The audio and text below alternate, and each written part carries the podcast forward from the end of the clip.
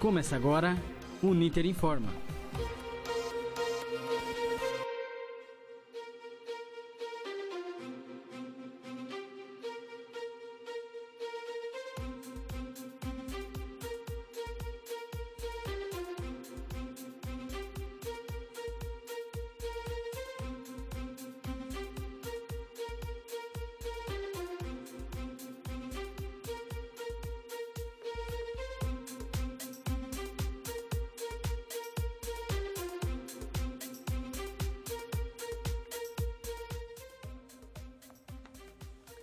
Noite, são 18 horas e 13 minutos pelo horário de Brasília. Eu sou Luiz Gustavo e no Ninter Informa de hoje você confere.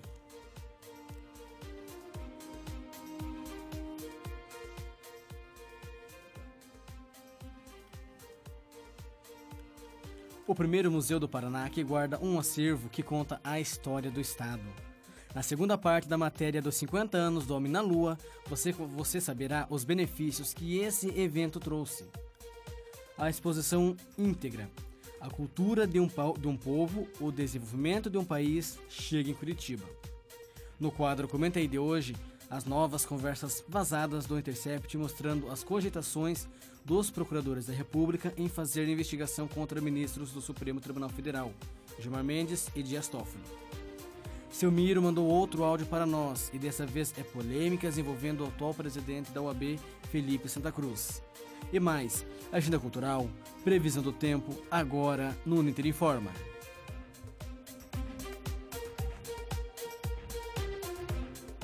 Estamos ao vivo no Rádio Jornal Laboratório do curso de Jornalismo Ninter. Acesse nossa página no Facebook, arroba Jornalismo Ninter, interaja conosco ao vivo.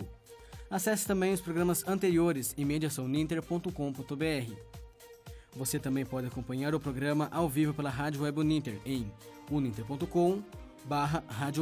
Repetindo, uninter.com barra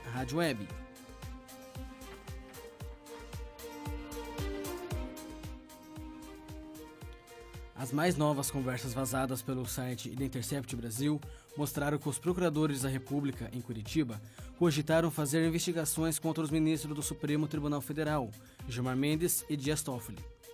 Após o vazamento, o ministro Gilmar afirmou, a, afirmou que a Operação Lava Jato nada mais é que uma organização criminosa para investigar pessoas. Sobre o assunto, o estudante de jornalismo Evandro Tozin deixa sua opinião para o quadro Documenta aí. Ouça!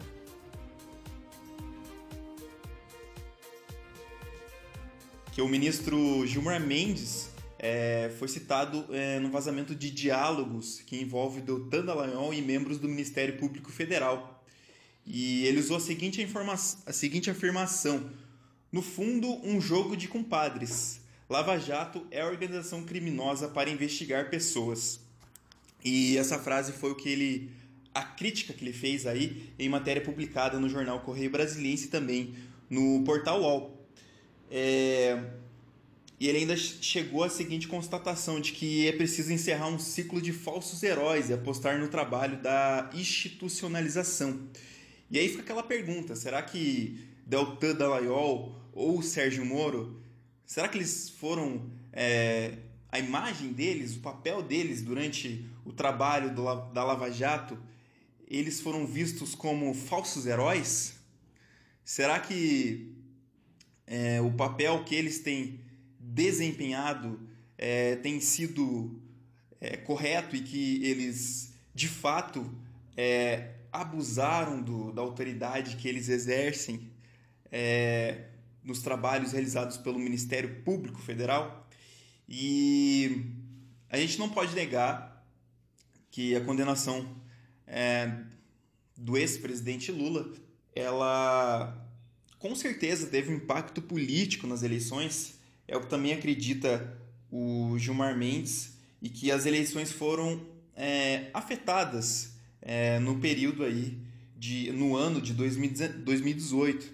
Então fica essa esse grande questionamento, né? Será que é, afetou ou não as eleições de 2018 e essas informações que foram obtidas pelo The Intercept Brasil, elas foram produzidas, elas de fato aconteceram. Então, é o que está nesse momento dando esse esse reboliço todo no Brasil, né?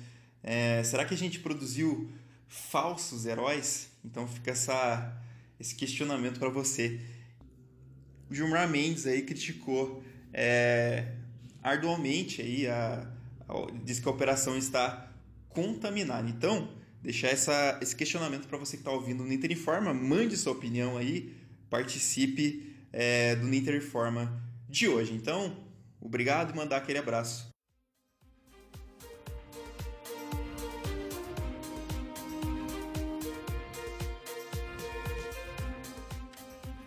Museu Paranaense. O primeiro museu do Paraná mantém uma exposição que reconta a ocupação do território do Estado, entre outros materiais que contam a história do Paraná. Ouça na reportagem de Flávio Remy. Criado em 1876, o Museu Paranaense, que fica em Curitiba, foi idealizado por Agostinho Hermelino de Leão e José Cândido Murici. Quando foi criado, ele era o primeiro no Paraná e o terceiro no Brasil. Em 2002, o museu ganhou um local que abriga o circuito de exposição de longa duração Ocupação do Território Paranaense. O anexo é uma edificação de concreto, aço e vidro em dois pisos com cerca de 1.600 metros quadrados. Neste ano, a estrutura passou por obras de revitalização. Segundo o diretor do museu, Renato Carneiro Júnior, a estrutura de suporte da pirâmide começou a apresentar rachaduras e, portanto, perigo. O anexo do Museu Paranaense, que foi construído em 2002, já vinha apresentando desde sua construção alguns problemas estruturais. No, em meados do ano passado, esses problemas foram se agravando, tá? e, inclusive com algum risco de desabamento e de trazer prejuízo para nossos visitantes e funcionários. O anexo abriga exposições que demonstram a presença humana no território paranaense há mais de 10 mil anos são testemunhos de povos indígenas do Paraná e do Brasil das missões jesuíticas do século XVII no norte e no oeste do estado, além de aspectos da imigração para o Paraná e muitas outras exposições. O Museu Paranaense possui ao todo um acervo de 600 peças. O secretário de Estado da Cultura, João Luiz Fiani, comentou sobre a importância do espaço para a cultura do Paraná. O museu tem essa característica de aproximar a comunidade, de aproximar o cidadão paranaense de um espaço que fala sobre a cultura do Estado. Então, por isso, por ser um museu tão importante, um equipamento cultural que conta a história do Paraná, a gente tem que ter esse olhar diferenciado. A entrada ao Museu Paranaense é gratuita. Ele fica na Rua Queles, em frente às ruínas de São Francisco, em Curitiba. Repórter Flávio Remy.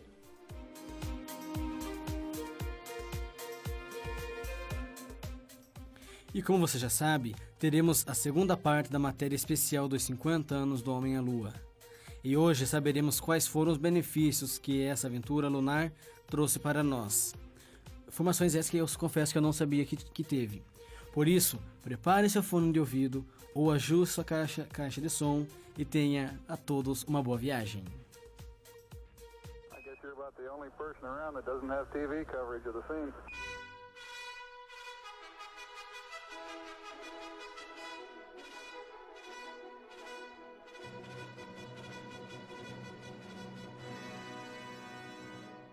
Um campeonato de Grand Prix espacial volta a ter uma nova disputa.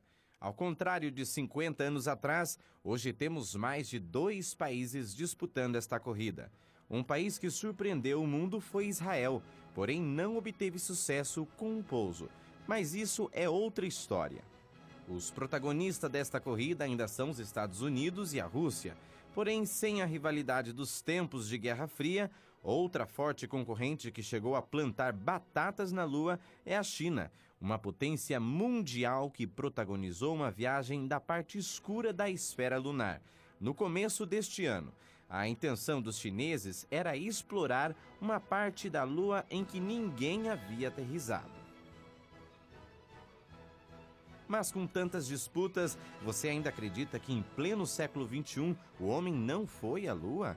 Ou que lá em 1969 era impossível alcançar tal conquista, em tempos de terraplanismo e pós-verdade, não é de se estranhar que tenha gente que ainda desconfia de que o homem tenha chegado à Lua. Eu acho que foi uma mentira. Eu acho que eles não foram para a Lua.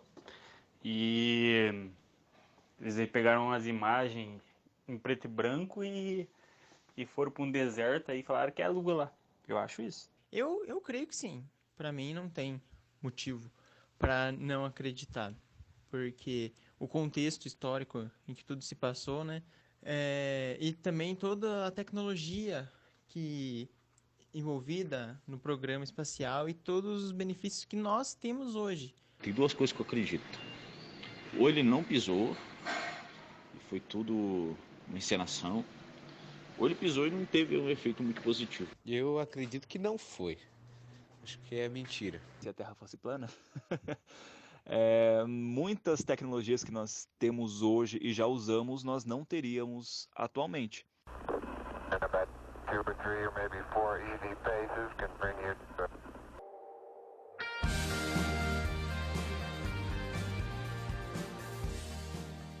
Antes de 1969, o homem já tinha ido à Lua na dramaturgia. No clássico Viagem à Lua, dirigido por George Méliès, verdade ou mentira, teoria da conspiração ou não, o fato é que essa viagem toda mudou a minha vida e a sua também. A professora Sônia Martins diz o porquê. Uh, lembrando a frase do Neil Armstrong, foi um grande salto para a humanidade, né, em termos de tecnologia, em termos de pesquisa. Inclusive que essas pesquisas que levaram o homem à Lua, toda essa tecnologia, depois foi meio que adaptada, né, ao nosso, de, nosso cotidiano, assim, da, da, da sociedade. Uh, desde da, da, área têxtil, da indústria têxtil, até uh, medicamentos, né, a, a indústria farmacêutica. A tecnologia era bastante simples, totalmente incomparável aos PCs e Macs que utilizamos hoje em dia.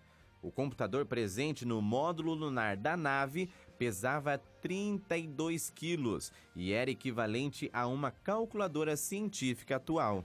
Momentos antes do pouso, a máquina começou a dar erro e reiniciar. O motivo? Sobrecarga de informações computadas pelos astronautas. Tenso, né? Mas não pense que só os computadores mudaram nesse meio século. A viagem do homem à Lua proporcionou grandes mudanças. Comidinha aquecida em um minuto? Como forno micro-ondas. É claro, passear por aí sem se perder? Com um GPS, a medição das ondas de calor dos planetas e estrelas contribuíram para que os nossos termômetros tivessem sensores infravermelhos. O Teflon, que hoje utilizamos para não deixar o omelete grudar, primeiramente serviu para proteger os alimentos desidratados por causa da gravidade. Fraldas descartáveis, velcros, códigos de barra. São tantos elementos que hoje fazem parte do nosso dia a dia que nós nem imaginamos que eles estão aí por causa da aventura lunar de Armstrong e sua turma.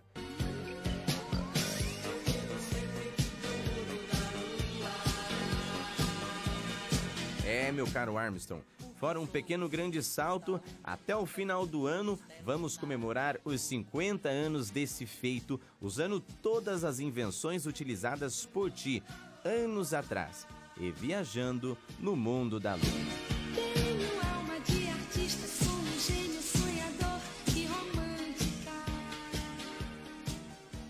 Estas informações você pode tirar da revista Super Interessante. Douglas Miranda para o Ninter Informa.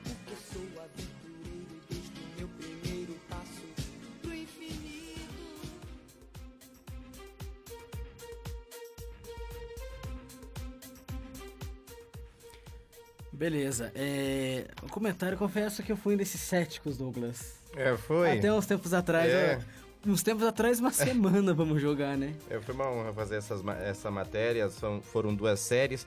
E assim como eu fiz a matéria, eu aprendi muito e muitas curiosidades. Sim. E dava para fazer a terceira e a quarta, mas quem sabe a próxima. Que nem a Missão Apolo, né? Exatamente. é, e você, Helena, o que você achou da, da, dessas reportagens sobre a Lua?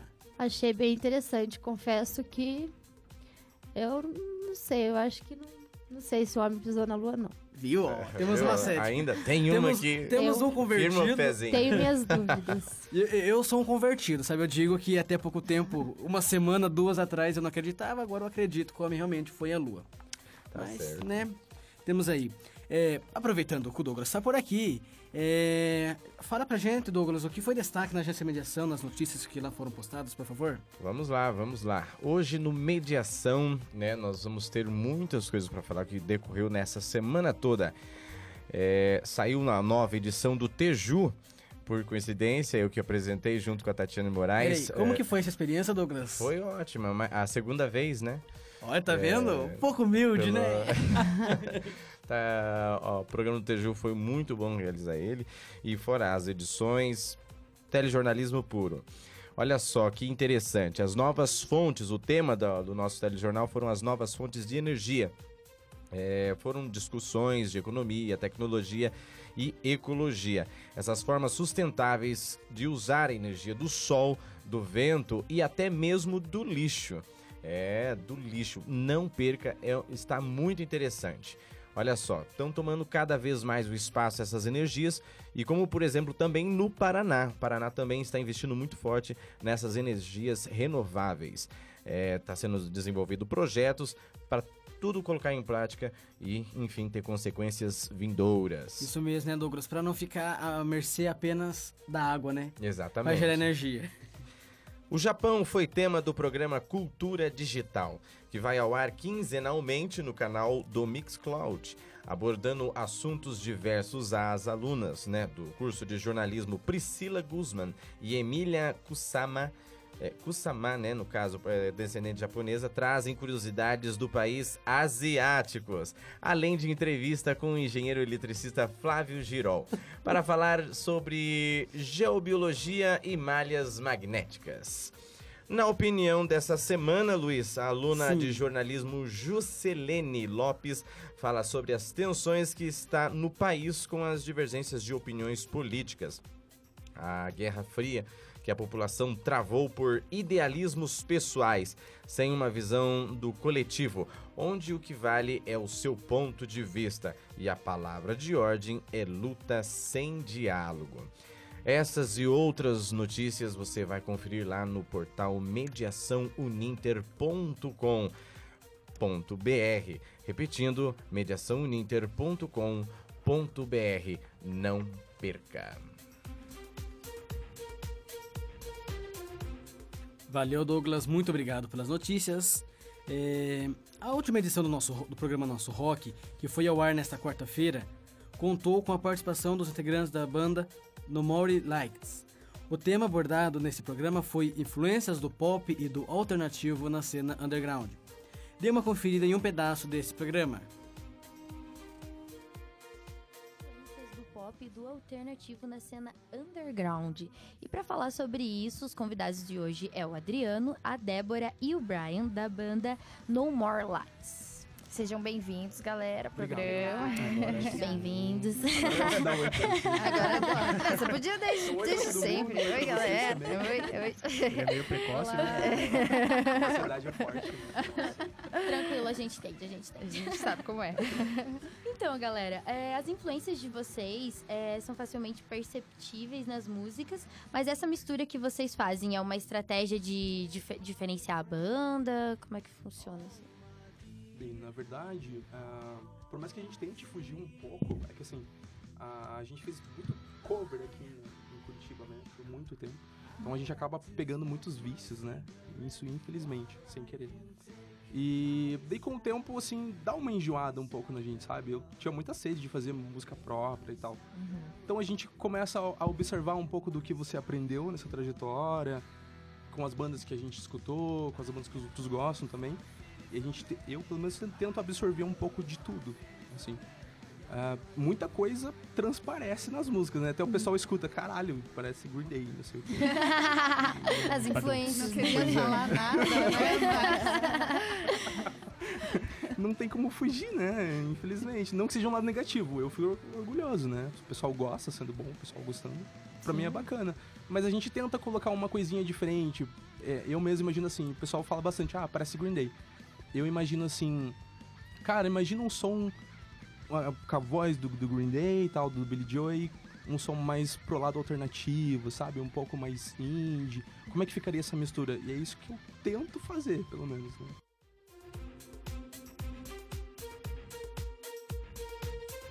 Rock and roll. a última edição do programa Nosso Rock, que. Desculpa. O programa Nosso Rock é ao vivo toda quarta-feira pela Rádio Web Uninter, com reprise nas sextas às 23 horas e segunda às 11 horas da manhã. Ouça esse e outros programas pela nossa fanpage no Facebook, facebook.com.br Nosso Rock Rádio. Acompanhe.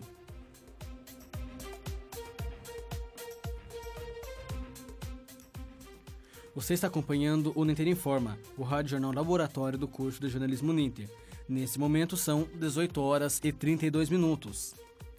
Estamos ao vivo pela Rádio Web Uninter, diretamente dos estúdios do campus Tiradentes, em Curitiba. Ne- nes- Nesta última semana, diversas polêmicas envolvendo o pai do atual presidente da Ordem dos Advogados do Brasil, OAB, Felipe Santa Cruz, tomaram conta da internet. As mensagens chegaram até as redes sociais e desde então várias fake news sobre o assunto foram compartilhados.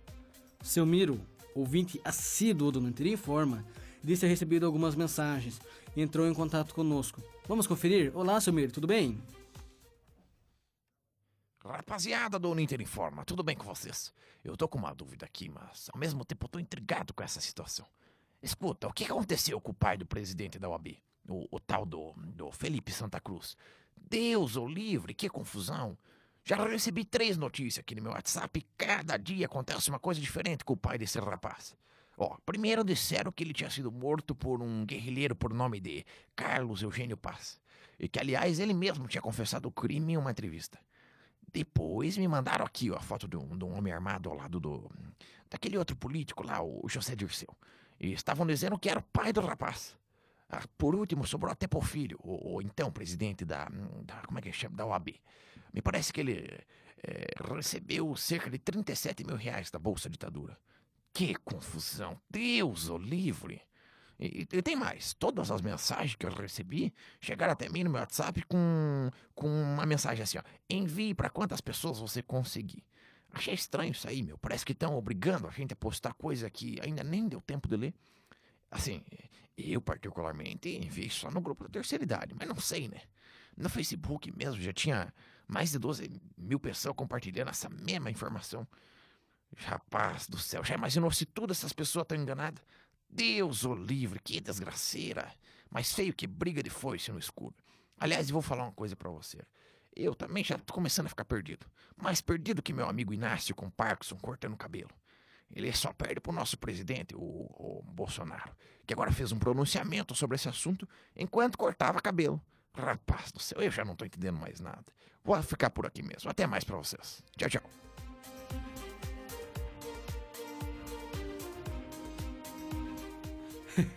Tchau, seu Miro. É, briga de foice no escuro e o seu Ignacio tá complicado, hein?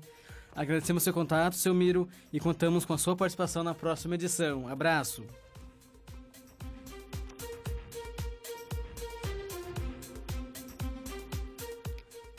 Aqui no Interinforma você também confere as informações de utilidade pública.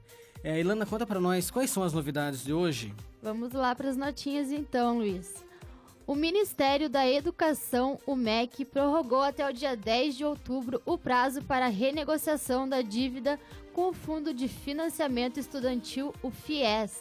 A exigência para fazer o pedido é de ter feito o contrato com o FIES até o segundo semestre de 2017 e parcelas atrasadas até 90 dias, e a extinção da dívida. A parcela pode ser paga em até 4 anos, com parcela mínima de 200 reais.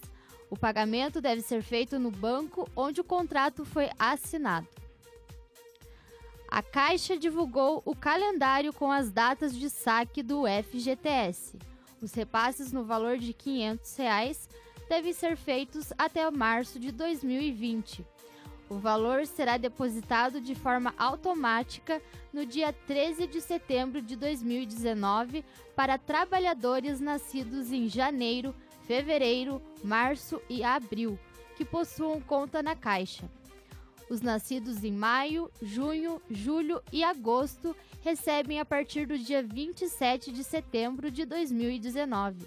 Para os trabalhadores nascidos em setembro, outubro, novembro e dezembro, o pagamento será a partir do dia 9 de outubro. Segundo a Caixa, cerca de 33 milhões de trabalhadores receberão o benefício na conta poupança. Porém, o crédito automático só será realizado por quem abriu conta poupança até o dia 24 de julho de 2019. O Banco do Brasil vai liberar a partir do próximo dia 19 de agosto os recursos do Programa de Formação do Patrimônio do Servidor Público, o PASEP, e do Programa de Interação Social, o PIS, resultado dos créditos depositados pelo empregador entre 1971 e 1988. Quem trabalhou no serviço público e iniciativa privada tem o direito de receber as cotas. Será liberado o saque para aqueles que ainda não fizeram o saque total do recurso.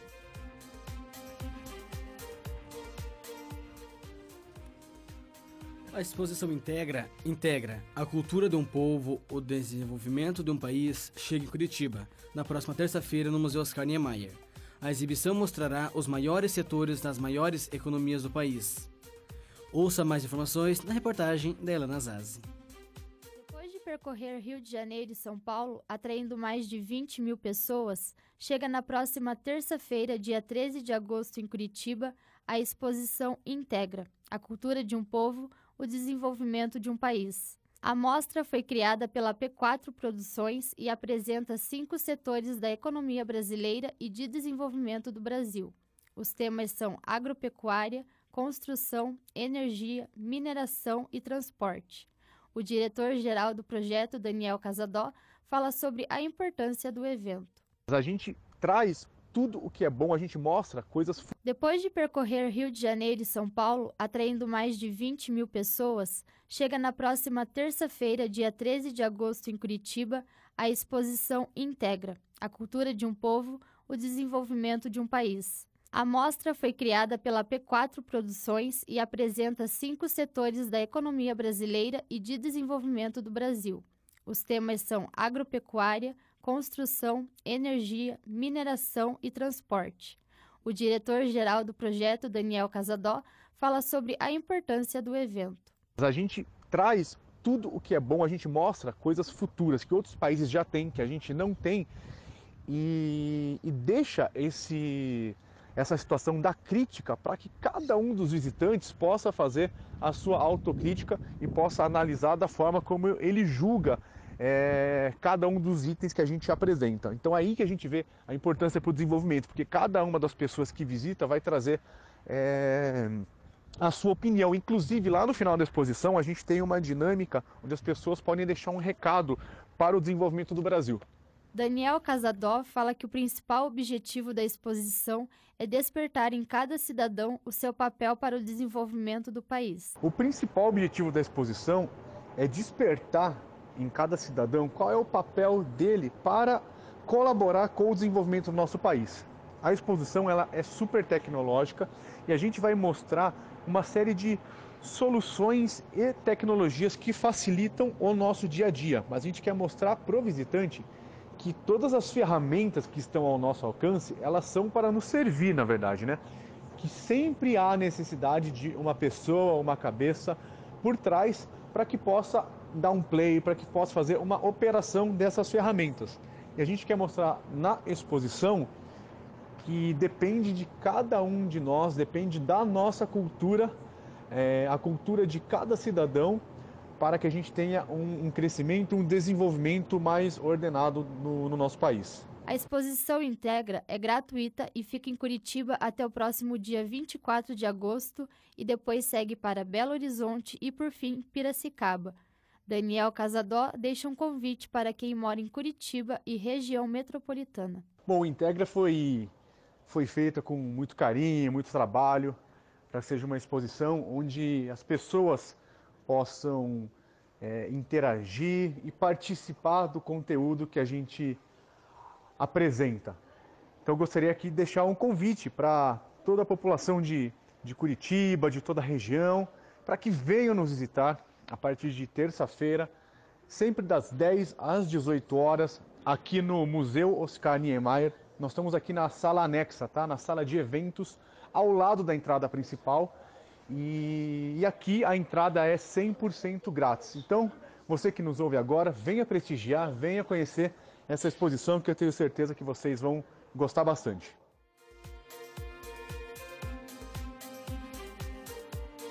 Participe então, né, do evento. É, Ilana, final de semana tá chegando. Fala aí é, que novidades, o que temos de bom para esse final de semana aí na agenda cultural, por favor. Isso aí, Luiz. Vamos conferir o que vai ser a agenda cultural para esse final de semana. A loja maçônica Deus e Humanidade Santa Ritense, pedra angular da cidade de Santa Rita do Sapucaí, em Minas Gerais, organiza workshop Ufologia na Antiguidade e Atualidade com a presença de consultores da revista UFO.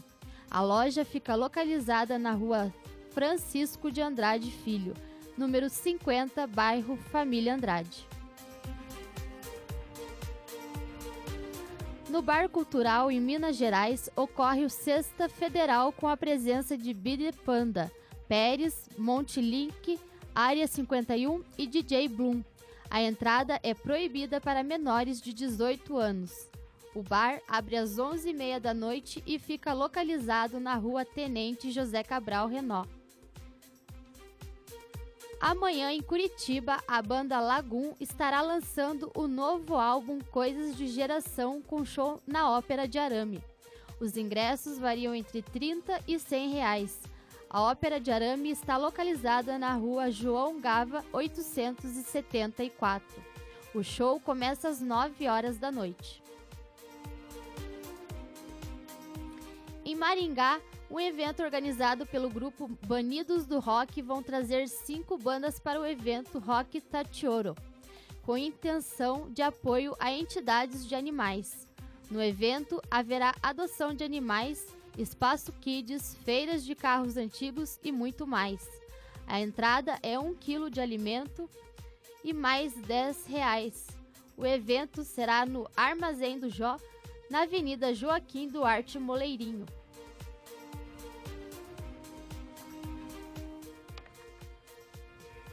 Beleza, obrigado, Ilana. É, agora, para aproveitar todas essas opções, temos que saber a previsão do tempo. E aí, Douglas, como vai ficar o tempo para o fim de semana? Bom, a previsão do tempo, Luiz. Vamos falar, dar um giro aqui pelo Brasil inteiro. Vamos lá para Minas, em Itajubá. O fim de semana será de calor com sol e muitas nuvens no céu. Não há possibilidade de chuva. Amanhã a mínima é de 11 e a máxima é de 28 graus. No domingo, a temperatura varia entre 12 e 27 graus. Já na cidade de Cruzeiro do Sul, no Acre, o fim de semana será de calor intenso, típico da região. É, com chuvas durante a tarde, amanhã os termômetros variam também de 21 a 33 graus. No domingo, a temperatura mínima, a mínima é de 22 graus. Aqui para nós já é um calor absurdo. Exato. E a, e a máxima chega a 34 graus. Em Porto Alegre, tchê, na capital gaúcha, o fim de semana será fresco, no sábado será de dia nublado e chuvas a qualquer hora. A mínima é de 13 e a máxima é de 22 graus. Já no domingão, não há previsão de chuva e o sol aparece. A mínima é de 11 graus e a máxima não passa de 20 graus. E vamos falar agora com o povo do Leite Quente, do Condor no Dente, aqui em Curitiba. O sabadão será de sol com muitas nuvens no período da tarde. As temperaturas variam entre 19 e 27 graus. Isso aqui não sai, né? É muitas nuvens, muitas nuvens, muitas é nuvens. padrão. Não sai de Curitiba. As nuvens gostam. Isso, exatamente. Já o domingão será de dia encoberto, de novo. E a mínima é de, do sábado, né? Será basicamente assim a mesma coisa. Uma mudança brusca né, da temperatura. Eh, os termômetros variam de 14 e 19 graus. É, para você ver, né? O final de semana você leva casaco, chuva, bota de chuva, qualquer coisa. Mas aproveite, Simplesmente aproveite. Bem isso, ou seja, o que foi a mínima no sábado vai ser a máxima no domingo, né? Isso, exatamente. É, e o Ninter Informa fica por aqui. Acompanhe mais em facebook.com.br jornalismo Ninter e no portal mediaçãoninter.com.br. O Ninter Informa é exibido ao vivo toda sexta-feira, a partir das 18 horas e 10 minutos, pelo Facebook do curso de jornalismo Ninter e pela Rádio Web Uninter em uninter.com.br radioweb. Os programas anteriores você ouve também em mixcloud.com barra Uninter Informa.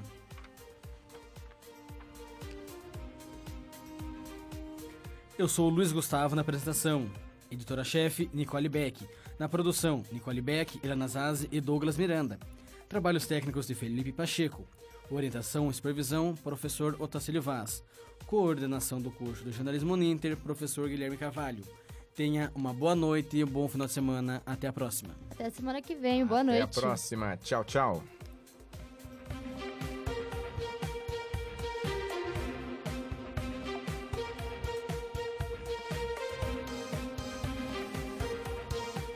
Você ouviu o Ninter Informa